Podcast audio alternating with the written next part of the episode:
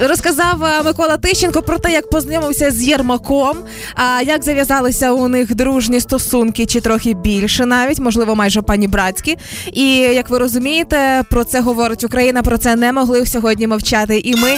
І саме тому, як познайомилися найодіозніші політики сучасності, хто кому кум, сват і брат, хто кришує Миколу Тищенка і до чого тут Єрмак? Зустрічайте в нашій студії Микола Тищенко.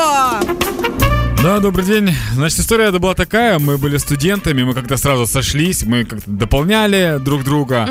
Андрей, ну, вообще, он перфекционист, он ответственный, это человек, которого можно попросить и отвернуться, потому что он, ну, сам все сделает, и сам проконтролирует. Очень галантный молодой человек. И знаете, моя первая жена всегда говорила, он твой единственный друг. Держай, держись вот Андрея.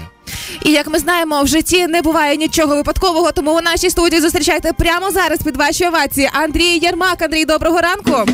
Да, добрый, доброе утро. Розкажіть, будь ласка, про ваші відносини з Миколою Тищенком. Чи дійсно все так, як є, як він розказує, чи видає бажане за дійсне? Э, Это действительно правда, и мы вот даже когда начали работать вместе, я уже говорил о том, что вот если с ним что-то случится, или нужна будет помощь в контексте там здоровья, близких, то я, безусловно, помогу. Но никогда э, я не помогу, если это будет касаться коррупции, нарушений закона и так далее, потому что здесь моя позиция принципиальна. Андрій, дякую. Але пане Микола, чи не надто жорстоко до вас ставиться пан Єрмак? Да нет, наоборот, вот эти вот жесткие вот эти вот требования ко мне, это, это хорошо, потому что мне, мне ничто не прощается. Он как бы мой, он мой руководитель, он мне дал четкие указания, и я их э, придерживаюсь. І як кажуть класики, брат за брата за основу взята, тому ніколи не видаляйте номер телефону. Ви ніколи не знаєте, хто вас протягне у Верховну Раду.